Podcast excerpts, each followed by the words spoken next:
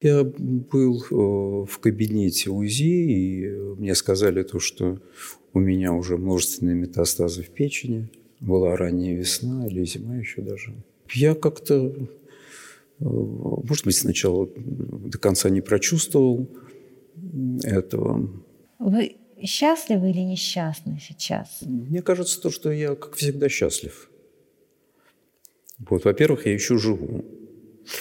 Потом я не знаю, что будет, когда Господь постучит в мою дверь. А вы молитесь за себя и за свое здоровье? Нет. Почему? Вы знаете, я как-то доверился Богу.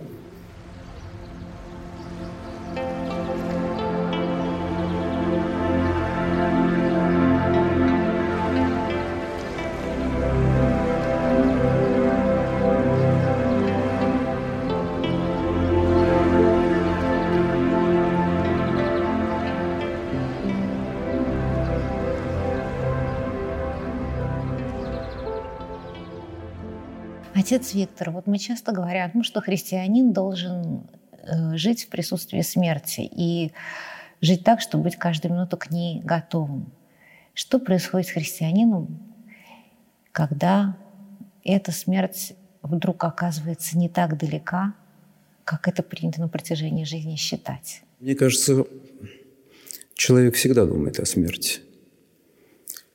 В разных, конечно, обстоятельствах, по-разному – Ему хочется эти мысли гнать от себя, потому что они вызывают некоторый дискомфорт. Но я вот помню по себе в детстве, а, я как-то задумывался над этим. И мне хотелось, э, чтобы моя могила была в нашем саду под липой. Вот. Ну и какие-то вещи мне приходили в голову достаточно раз, э, рано. Вот. То есть сказать, чтобы я над смертью не размышлял, видя то, что иногда это происходит с животными, да и с людьми, тоже с близкими людьми. Вот. А, конечно, ты об этом думаешь. Но ну, думаешь об этом, наверное, с каким-то сожалением о себе и о близких, которые будут сожалеть о твоей смерти. Все-таки позже, э, когда ты начинаешь в более серьезном возрасте, а уж и подавно в церкви размышлять на эту тему, она, конечно, становится несколько иной несколько иное значение имеет, более существенное. Вот. Единственное то, что мне кажется отличает простого человека от человека, который а, смертельно болен, например. А, то, что он начинает жить по-другому – он начинает а, стараться сделать так, чтобы осуществить все свои самые главные планы. А у каждого человека они, конечно, есть. Вот. И это время а, такого и творческого сосредоточения, и время какой-то новизны в отношениях с близкими – нас всех отличает только то, что некоторые думают то, что смерть придет совсем не скоро. Хотя может случиться совершенно наоборот. Яко сильные и молодые умирают. Да. Аленушка разольет масло или кто то Вот. И человек, э, который э, болен онкологией, будет еще жить 10 лет, а молодой, крепкий, совершенно здоровый человек может попасть в аварию или еще в какие-то обстоятельства. Вот. И здесь нам остается только размышлять. И то это глупо, потому что мы очень многих вещей не понимаем. Почему Господь к себе призывает именно в этот час? А вот вы сказали про семью, а как э, вы им сообщили диагноз и как они на это отреагировали? Ну, я был э, в кабинете УЗИ, и мне сказали то, что у меня уже множественные метастазы в печени. Была ранняя весна или зима еще даже. Вот. Я как-то, э, может быть, сначала до конца не прочувствовал этого. Вот. Приехал, сказал супруге, сказал Ире то, что такая история. Но она за год до этого тоже пережила онкологию. Вот. Она была немножко другого характера, но тем не менее для нас это для нее тоже было испытание. Вот. Ну и как-то последние несколько лет мы привыкли жить э, в атмосфере такого накала по разным причинам. Это не только то, что касается здоровья, а так э, складывалось в последние годы. Почему? А, ну, там то были разные причины, в том числе и э, некоторые, как мне казалось, э, мои личные поражения и поражения той команды, которая со мной работала в плане сохранения наследия отца Александра. А, вот это сейчас вы имеете в виду да. э, ваш конфликт с это, администрацией? Да, э, нас и для моей семьи, в общем, людей, э, близких отцу Александру, крещенных отцом Александром, те, кто реально серьезно занимался его наследием и продолжает заниматься сейчас. Вот, это был, конечно, мощный удар когда было зачищено наше музейное подразделение вот в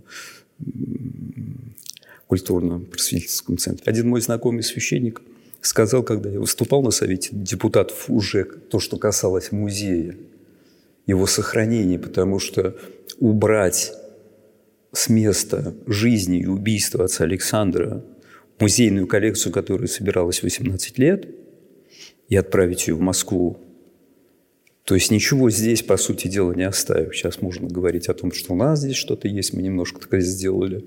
Вот. Провозглашен дом-музей, который не функционирует. А, это было для нашего района ну, потрясение. В момент, когда э, ты узнаешь диагноз, и когда ты узнаешь, что э, твоя собственная жизнь уже есть какой-то видимый ее предел, потому что мы его обычно не видим, а тут он как-то рисуется. Ты уже примерно понимаешь, как это будет происходить. Вот на этом фоне эти баталии не кажутся какой-то какой чепухой, они не отступают на задний план. Это же тоже мирское все. Ты просто понимаешь то, что во всем есть смысл. И даже в том, что случилось, есть определенный смысл – вот. Э, ну, во-первых, я освободился от некоторой зависимости. Вот. Когда мной могли э, каким-то образом там, манипулировать. Вот, это было. Сейчас я здесь на приходе совершенно самостоятельно и настоятель. Лично для себя вы э, это поражение расцениваете как скорее какой-то Ну, мы знак. достаточно долго переживали, потому что ведь э,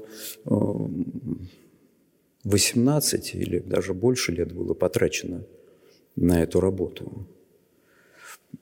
В общем, когда я стал настоятелем здесь, когда митрополит меня назначил, я еще работал в музее-заповеднике Абрамцева, художником-реставратором.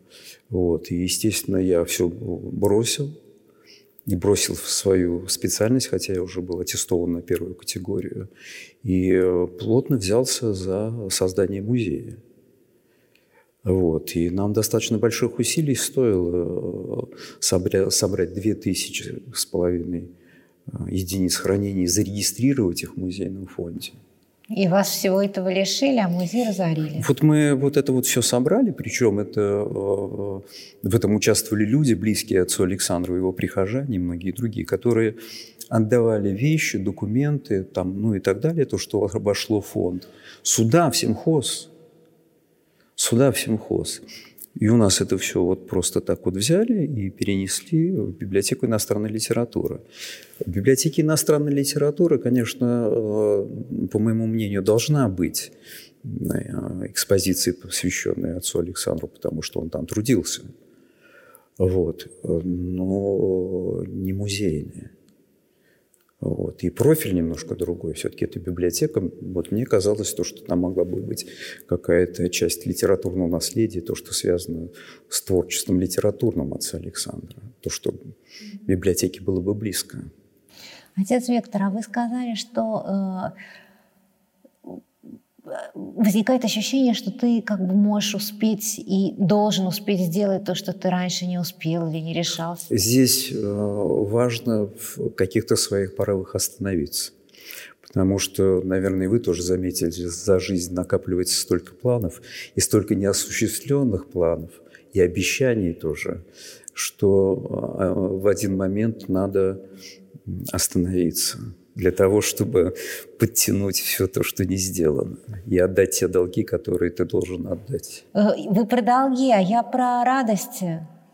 Э, радости от нас э, никуда не уходят, их дает Господь. И самое, пожалуй, радостная радость – это служение. Вот, я никогда не думал, что я буду стоять у престола. Вот. Но смерть отца Александра так все изменила. Вот. И э, сейчас я счастлив, то, что я могу еще служить. А все вот. тяжелее и совершать тяжелее. литургию и причащать людей. Но а, тяжелее стало значительно, да? Как, Физически, вот да. По, Физически, по состоянию, да. что... Вот. Но у меня есть сейчас помощник, э, молодой священник, отец Дмитрий Ковальский. Вот, он, конечно, мне э, помогает. И многие другие помогают. Приезжает отец Ян Гуайта. Вот, сейчас из отпуска вернется, вот к престольному празднику должен приехать. Вот, два раза в месяц, согласно тому договору, который между нашими приходами существует, э, вот, э, он приезжает сюда с молодежными группами. Вот, то есть как-то между Космедемьянским храмом и э, Сретенским в Новой деревне. В Новой деревне с отцом Владимиром у нас э, старые давние отношения. Вот. И отец Александр Борисов, конечно, тоже возможности поддерживает. Вот. И, э, конечно, много-много священников, что не может не радовать, а, мне кажется, то, что хорошо понимают ту ситуацию, в которой мы все оказались сейчас. В том числе и отец Алексей Уминский, вот сейчас он мне э, помог, призвав прихожан там э, собрать какую-то там посильную помощь, да, потому что лечение достаточно дорогое. То есть у вас вы... И здесь ага. бы я хотел сказать каждому спасибо. 300 рублей, 500 – это все очень дорого. Скажите, пожалуйста, что э, еще предстоит? Еще один курс э, химиотерапии и, видимо, еще один курс облучения, да? Дело в том, что это такая болезнь, когда врачи до конца не понимают, что происходит и как э, реагируют раковые клетки. Вот. Первый этап закончился, вот первый протокол лечения исчерпан. Сейчас небольшая пауза. На следующей неделе а, химиотерапия должна продолжиться. Надо сказать то, что я привык уже. В общем, я, конечно, лучше себя не чувствую. Вот. Но Бог даст, может быть, будет какая-то пауза, когда начнут уходить вот эти вот непривычные ощущения, которые дают побочные эффекты. Вот. И будет немножко полегче. Потому что все-таки хотелось мне еще кое-что доделать. У нас два приписанных храма, и вот сейчас вот мы, по сути, заканчиваем ну, внешнюю часть строительства очень красивого храма в деревне Морозово. Вот, храма часовни. Вот, получается очень замечательно. Вот, и Саша Солдатов проектировал этот храм. И э, мне бы хотелось, конечно, для жителей этой деревни, которые просили его там построить, и он там нужен, там небольшая э, крепкая община. Вам хочется достроить его? Да, хочется не просто достроить, а совсем достроить. Вот. То, что касается не только экстерьеров, но и интерьеров, и вот, э, всего то, что его окружает. Бог даст и послужить, может быть, там? Служить будем во вторник на Радонежских святых. Этот храм посвящен им. Недостроенным еще, но все равно. А, ничего, мы привыкли. Вот. Стены есть. Установили позавчера купол с крестом. Справимся. Скажите, а э, что э, вы испытываете, когда вы... Вы вообще исповедуете сейчас или уже вам трудно это делать? Исповедую периодически. Хотя, конечно, реже. Вообще, когда появился второй священник, э, я стал исповедовать реже. Ну, это тяжело, наверное, этого мало. Дело не в этом. Дело в том, что в современной практике я понимаю, что исповедь нужна, и э, те, кто э, бывает регулярно в храме, они, конечно, требуют немножко другого отношения. А тем, кому нужно побеседовать, для них нужно время. А вот те, кто хочет побеседовать или рассказать о чем-нибудь таком не очень существенном, как ложка сметаны в борщ постом. Ну, для них, может быть, это, конечно, важно. Вот. А они, э, ну вот, э, как-то э, пользуются этим временем, очень, которое очень дорого. Вы не хотите тратить его просто на вот эти глупости? Ну, сейчас есть возможность регулировать все-таки как бы этот процесс. Мы обычно сейчас исповедуем вечером, а когда приход состоит из двух частей, одна часть – это местные жители, а другие приезжают, даже кто-то из Москвы приезжает, дачников много и так далее. Вот. Я говорю то, что имейте ответственность, имейте ответственность. Если э, ничего такого не случилось, значит, подойдите с дерзновением и причастите святых Христовых тайн в оставлении грехов и в жизнь вечную. У вас нет такого, что э, люди, которые еще на этом берегу, а вы немножко отплываете на тот, вот уже она лодка, она где-то как бы близко, что эти люди, которые на этом берегу и еще не подозревают, может быть, уже некоторые больны, но еще не знают об этом, э, они для вас как бы чужими становятся и даже где-то начинают раздражать, потому что у них как бы все хорошо. Этого нет. Я еще не чувствую себя на том берегу и даже не чувствую то, что я каким-то образом отплыл. Я вообще сильно привязан к жизни, к месту. А, я очень люблю эти края радонежские – вот, достаточно активно участвую э, в краеведческой жизни, возглавляю Ходьковское краеведческое общество. И мы там неплохо работаем, даже вот несмотря на пандемийные времена. Поэтому э, прежде чем отплыть, хотя это может случиться достаточно неожиданно, вот, э, я стараюсь вот, подготовить, в том числе и тех людей, которые рядом со мной, для того, чтобы они могли продолжать какие-то дела намеченные. Вы счастливы или несчастны сейчас? Мне кажется, то, что я, как всегда, счастлив. Вот, во-первых, я еще живу. Потом я не знаю, что будет, когда Господь постучит в мою дверь. Уповаю на а, добрый ответ. Ну и а, время, которое отпущено, буду стараться использовать а, с такой полной отдачей.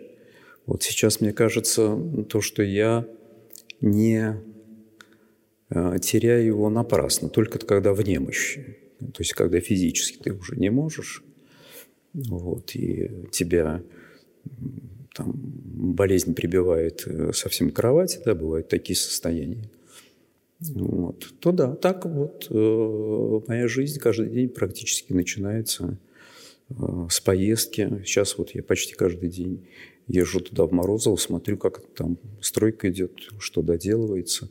Еще один приписной храм у нас на кладбище есть. Да и здесь, и здесь тоже дел очень много. Вот. Так что вот как-то вот так вот. Нет времени расслабиться и пожалеть себя. Но я а себя жалко вообще? Я вот? предпочитаю не рассуждать на эту тему. А. Потому что чем дольше живешь, тем больше становишься сентиментальным. Вот. И когда начинаешь думать э, наперед о том, как твои близкие стоят у твоего гроба, то это, конечно, не э, вызывает каких-то положительных эмоций. Поэтому я предпочитаю об этом не думать. Вот. А, а вообще, конечно, неплохо бы всем задумываться о том, то, что рано или поздно в твою дверь постучат – вот как-то сейчас это время для меня сократилось. Что жизнь человека? Господь же от нас ждет все время. Чего ждет? Реализация талантов, которые Он тебе дал. Ну вот и будет выбор. Ну, а вы молитесь за себя и за свое здоровье? Или это как, ну... Нет. Почему? Вы знаете, я как-то доверился Богу. Вот это э, такой момент был, когда я просто доверился Богу. Получается, что мы молимся, потому что мы не до конца доверяемся Богу. Для меня это вообще большой вопрос, потому что ты э, он же и так читает в твоем сердце, как в открытой книге. А, зачем обращать молитвы еще дополнительно? Это первый вопрос, который мне не дает покоя. И второй, совсем непонятный, это зачем нужна коллективная молитва? Что один человек помолится, Бог его не услышит, а двадцать помолится и услышит? Вы знаете, серьезные вопросы для меня тоже. Я рад, то, что его задали. Вы понимаете, Молитвой может быть иногда самый откровенный вздох человека о другом человеке, умеющего сопереживать глубоко. А есть а, ну, проявление, наверное, тоже молитвы, когда тебя встречают и говорят, ой, батюшка, как мы за вас молимся. И я, конечно, с благодарностью принимаю это. Вот. А потом снова, значит, там, там, там, там. Но мы так за вас молимся. Послушайте, ну, Евангелие прочитайте еще раз. Но сотвори свою молитву тайно. И, может быть, ну, конечно, я тебе благодарен. даже если хоть ты просто упомянул мое имя перед лицом Божиим. Ну, как-то здесь вот есть некоторый э, момент, который меня настораживает. Я пока не могу глубоко об этом рассуждать, точно так же, как с молитвой, понимаете? Есть вычитывание, есть правила, а есть вот этот вдох, которым наполнена вся твоя жизнь. Не по разнарядке, не в 8 часов утра и не в 7 часов утра. Мне последнее как-то больше подходит. Видите, то, что очень многим людям, женщинам а, обычно больше, а, особенно в возрасте уже, когда жизнь наполнена впечатлениями всякими, им радостно вместе собраться и помолиться о своих детях. Ну, почему нет? Ну, наверное, да. Или о ком-то помолиться, о больном помолиться. То есть это общение друг с другом? Любая молитва должна начинаться с благодарения, а не с прошения. Вот. И если э, это так, у нас есть одна молитва, которую Господь нам дает. Отче наш. Вот. Она всегда должна быть образцом. Запомните, заметьте то, что это короткая молитва. А мало того, Господь еще говорит о том, то, что не будьте, не будьте многословно, как язычники. Если бы вам сказали, завтра вы не болеете, все как раньше, вы согласились бы? Я не люблю таких вопросов. Вот. Почему? Потому что э, мы предполагаем что-то, да? И э, когда возникает реальная ситуация, мы можем совершенно по-другому отреагировать на это. Здесь очень много зависит не, обстоя... не об... обстоятельств от твоего э, какого-то внутреннего отношения, причем, причем, причем подчас сиюминутного.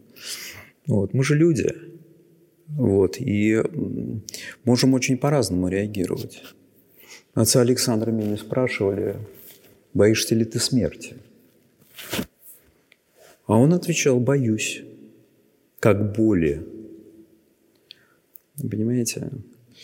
Вот. Ну, наверное, каждый человек, поскольку, поскольку он э, все-таки состоит из, э, является физическим телом, и боль действительно трудно переносима, все это знают.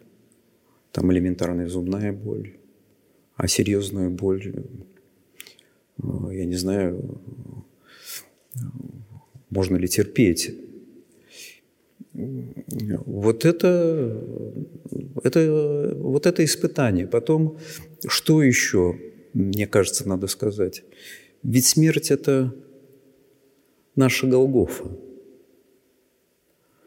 Это э, личная Голгофа каждого из нас – а вот эта дорога от рождения с пониманием того, что ты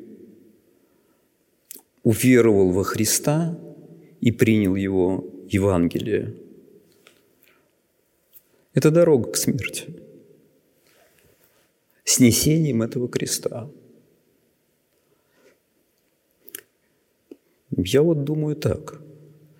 Поэтому, конечно, это и больно, и мучительно. Ну и вспомним все, что было на Голгофе. Мы идем по этому пути. Что для вас самое мучительное и тяжелое сейчас, помимо физического состояния, побочки от химии?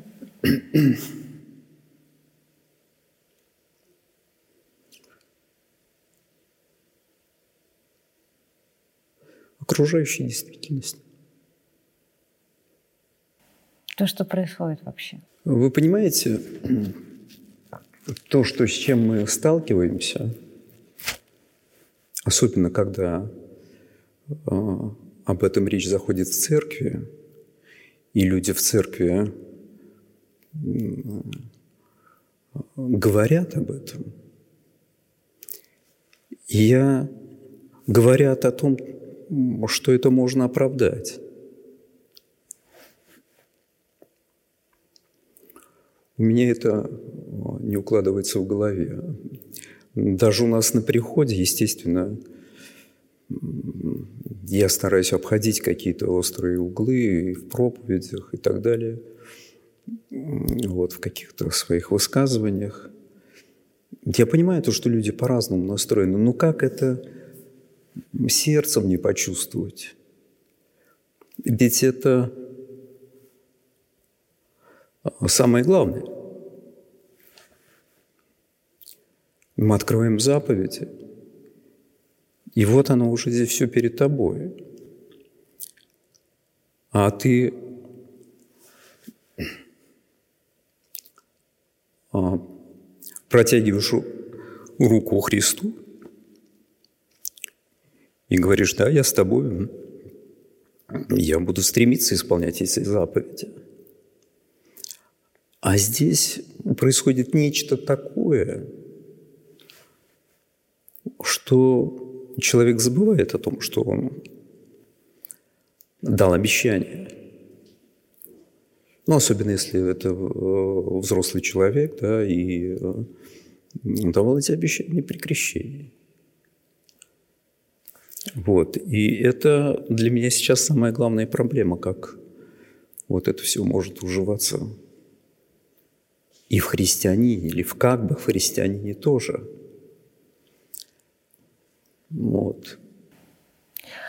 Эта боль ваша никак не связана с болезнью. Наверное.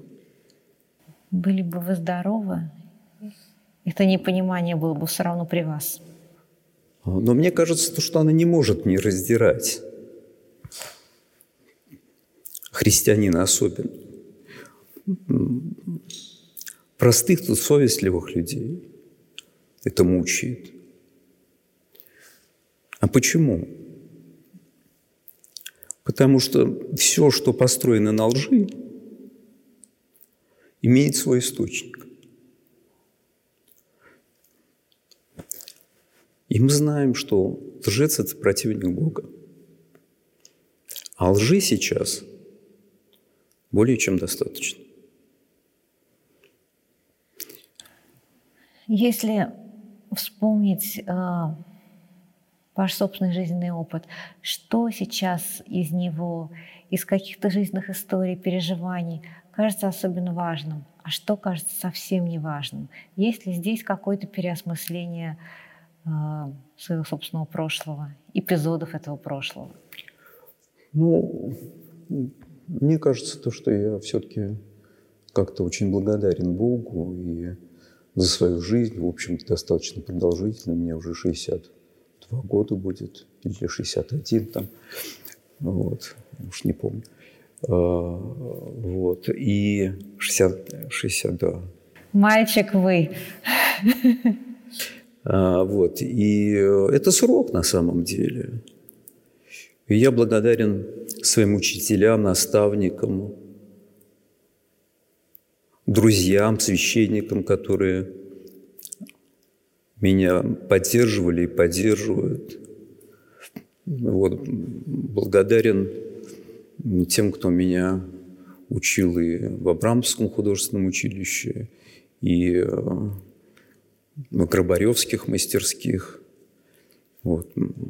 Ну, потом, естественно, там в семинаре, в иконописной школе я учился еще. Вот, это все были такие этапы моей жизни, которые мне пригодились. Причем в полной мере пригодились. Но а самый, пожалуй, главный момент – это смерть. Как ни странно это прозвучит, смерть отца Александра. Вот это был такой перелом. После этого мне пришлось принимать непростое решение, потому что я никогда не думал, что буду священником. Вот. Ну, оно было принято, я нисколько об этом не жалею и благодарен владыке Ювеналию. Ну и, конечно, Богу за то, что я теперь стою у престола и еще могу совершать литургию. Это, пожалуй, самое главное. Вот. Для чего предназначен священник? Все-таки. А вот не было ли такого, что казалось э, ужасно важным и существенным 10, 15, 20 лет назад, и что сейчас кажется абсолютно чепухой? Так бывает, когда человек повзрослеет и вспоминает детскую обиду. Ну, видите, у человека, у которого много творческих планов, очень много, да, вот по-хорошему нужно сразу отсеивать. А, потому что их накапливается, и ты начинаешь не успевать. И ты очень некомфортно чувствуешь э, человеком, который пообещал, а не сделал. Э, не только по отношению к людям, но и по отношению к Богу тоже. Поэтому желательно научиться ставить какие-то реальные перед собой задачи. А спустя какое-то время ты понимаешь, что, что а вот это было, конечно, возможно, не нужно. Вот. А вот здесь не надо было давать обещаний, потому что ты их не выполнил. Лучше бы ты промолчал. Ну и так далее. Вот, вот это, конечно, есть, и этим э, наполняется жизнь, и тогда она становится такой, знаете, э, не такой напряженной. Вот вы строгий человек, никакого конкретного факта из жизни вспомнить не хотите. Ну, я не могу вспомнить его. Вот. Для меня женитьба э, была таким все-таки ответственным моментом. Хотя она... Вы совсем юным женились же, да? И вам было всего... А, ну нет, то уже не очень, вам было 24 года, Да, кажется. 24 года, совершенно верно. Вот я уже закончил Абрамское художественное училище, отслужил в армии. Вот. И уже устроился, работал художником-реставратором в музее-заповеднике. А, вот. Ну, потом, потом, конечно, рождение детей – это были очень непростые условия жизни. Я не знаю, может быть, вы это почувствовали. Все-таки вот это поколение, скажу наше. 90-е. Про 90-е хотите сказать? Э, не знаю, как считать. Ну вот кто родился в 60-м и позже. Мы ведь э, выросли в таких условиях. Вообще э, можно совершенно точно считать нас послевоенными детьми, потому что прошло всего немножко. Это нам казалось то, что а, война вот она тогда была.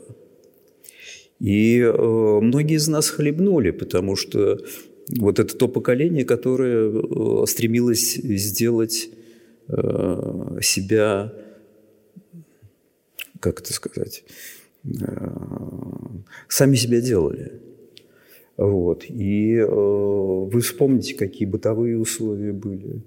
Вы вспомните, как многие э, вот, буквально выбирались из нищеты, потому что зарплаты там были маленькие и так далее, жизненные условия какие были. Вот э, хорошо мне э, достался мне по наследству прадедушкин дом старый. Ну, его нужно было делать, там нужно было проводить воду, газ. То есть все, почти все было с нуля. Образование тоже. Я сейчас смотрю, все-таки э, как-то родители стараются своим детям помогать, и хочется, чтобы не было вот этого нулевого цикла, совсем нулевого цикла. И хочется им дать э, то, чего не было у тебя – вот. Ну вот как бы понимание этого, оно... а потом церковь. Понимаете, я хоть и вырос э, в семье верующих людей, и дядя у меня был известный протеерей, но в церковь-то я пришел после армии, благодаря ему. А вот все, что было до этого, это были такие парадные походы с чтением записок неосознанным в алтаре. А пришел-то я в церковь э, уже серьезно навсегда, благодаря Отцу Александру. Благодаря его проповеди. Благодаря тому, что он был таким очень хорошим проводником к Христу. Вот. И то я помню, поначалу я приезжал в новую деревню, в Сретенский храм, к концу службы для того, чтобы послушать его проповедь, а не участвовать в богослужении. Понимаете? Потому что богослужение нужно было научиться понимать. И сейчас этим много, многое не под силу. Есть один знакомый профессор, вдумчивый человек, а, преподает здесь недалеко, под э, сенью преподобного Сергея Радонежского.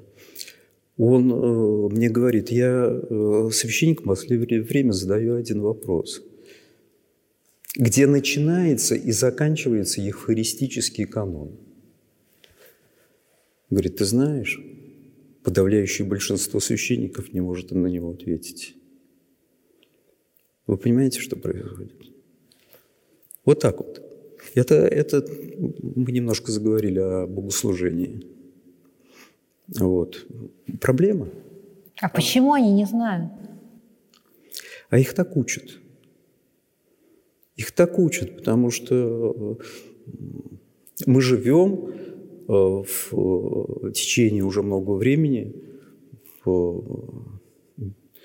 во время кризиса литургического. Это правда. Об этом отец Александр Шмимов в свое время писал уже достаточно давно. И все это продолжается. Богослужение воспринимается, вернее, не воспринимается прихожанами, как оно должно восприниматься. Оно не понимается в своей основе. Почему он говорит «евхаристическая молитва»? Потому что это самое сердце литургии – люди не слышат и даже иногда не видят. И обязательно кто-нибудь ходит в этот момент и протирает а, вот от свечек эти. Ну, зато хорошо поют, понимаете? То есть э, эстетическая часть, она стала, стала преобладать. Э, ну, знаете, вот там я читал, э, были священники и э, там храмы, где, по-моему, в Польше, где писали объявление, ну, до революции, правда, а то, что в это воскресенье литургию будет петь такой-то, такой-то, значит, известный это, вот. То есть люди и сейчас тоже, понимают они этого, не понимают, вернее, то, что нужно понимать, глубоко понимать, то, что в, в чем нужно участвовать, остается за скобками, потому что слышат они только половину обычно. Зато концерт. Зато концерт. Наши православные христиане, наши, прихожане, они превратились в зрителей и соглядатаев, а не участников, которыми должны быть происходящего богослужения. Они должны быть погружены и понимать богослужение. Это еще одна проблема, которая заставляет задуматься, в принципе, о э, каких-то перспективах. Сто лет прошло уже больше с того предсоборного периода там, и так далее. Вот. Э, когда решались очень многие проблемы – мы сейчас еще не приблизились или не приблизились даже к решению там, тех вопросов, которые, казалось бы, были решены тогда. Но я решусь вам немножко возразить. А, ну и что, что поет такой-то? Зато, может быть, кто-нибудь с улицы зайдет и услышит прекрасное пение. И его это так тронет, что он через это пение э, придет в общину, придет ко Христу. Так же может быть. Может быть, но церковь не для этого. А для чего? А церковь, церковь верных. А те люди, о которых вы говорите, их нужно тепло встретить, объяснить что-то, дать определенные книги почитать и э, поговорить о том, как они э, себя пози позиционируют по отношению к церкви. И они станут верными. А откуда же и верные? И они станут верными. То есть это тот, это, ну, скажем, вот это, это период оглашенных, которые никогда раньше не находились в храме, а всегда стояли в притворе. А сейчас часто я наблюдаю этих людей, которые стоят вот у Амвона. Ну, у нас, правда, этого э, не очень наблюдается, но не причащаются. Но не причащаются. Вот. Ну, бывают такие ситуации, когда, когда человек, конечно, по разным причинам не может причаститься. Ну, постой в притворе, если такие причины есть. Строгий вы. В этом смысле, да. А вы с возрастом стали строже или мягче? Вот по-разному бывает э, со священниками. И у меня такое впечатление, что очень часто священники, которые были э, жесткими в юности, мягчеют. Да, наверное. А вы какой? Я не знаю, я э, не хочу себя обманывать и хочу быть реалистом. А реальность, мне кажется, вот такая вот. Я вижу много всего хорошего, я вижу много молодых хороших священников. Я вижу, как они э, любят Бога и людей. Я вижу вот этот вот порыв их служения. Но я вижу и разнарядки, вот, и вижу чиновников церковных, которые, так сказать, выполняют определенные функции. И все, что, в общем, э, по-моему, больше мешает приходской жизни, нежели чем ее организовывает. Вот. Э, такой тоже есть. Вы строги по отношению к э, церкви в том виде, в каком она существует здесь и сейчас, а к прихожанам, к мирянам вы стали мягче или жестче по отношению... Э, да я не думаю, что я стал жестче. Вот. Мне кажется, то, что я не, не, не, я даже привык и стал как-то терпеливее каким-то проявлением, так сказать, э, чего-то, э, чего-то такого. Вот. Потом все-таки, ну, все священники, по-моему, стараются быть снисходительными, потому что э, хотелось бы к себе тоже снисхождение иметь вот, потому что за нами тоже много там чего есть. И, конечно, все-таки, э, когда ты настоятельно приходе, и вот есть, так сказать, единица, э, во главе которой ты находишься, и как-то надо этим, с этим справляться, тоже прихожане все, в общем, достаточно разные. Вот, и я не знаю, я стараюсь оставаться, быть таким, каким я есть, каким я вот был раньше. А, может, что-то меняется, может, кто-то скажет то, что забронзовел там или еще что-то. Сам я этого не чувствую. Э, вот. И единственное то, что некоторые методы э, своей пасторской работы я поменял. Вот это да. Но а как? То есть вы, ну, насколько я, я поняла, стало меньше вот таких вот бесед по э, пустяковому Нет, поводу. я говорю, я говорю так, то, что кому надо поговорить, приходите в субботу вечером. В субботу вечером... Никому не охота. Кому не охота. Всем хочется поисповедоваться или сделать вид, что поисповедовался ты, да? Вот. Как отец Дмитрий Смирнов говорил, то, что но это не исповедь, это профанация исповеди. Вот. Просто вот подойти и получить билет в виде покрытия епитрахилию и получения крестного знамения. Надо же, какой э, простой и четкий фильтр. Действительно, ты говоришь, приходи в субботу вечером, и если человек уже отложил свои дела субботние и нашел время а прийти, а человек, значит, что ему очень нужно. А человек все, все хочет успеть. И я часто наблюдаю за там, разными прихожанами, да, вот, может быть, не за какими-то нашими, так сказать, постоянными, вот, а как для него важно вырвать время там в очереди, забыв о том, что за тобой еще 20 человек стоит. Поэтому я сейчас стремлюсь э, сделать все для того, чтобы перед литургией не исповедовать.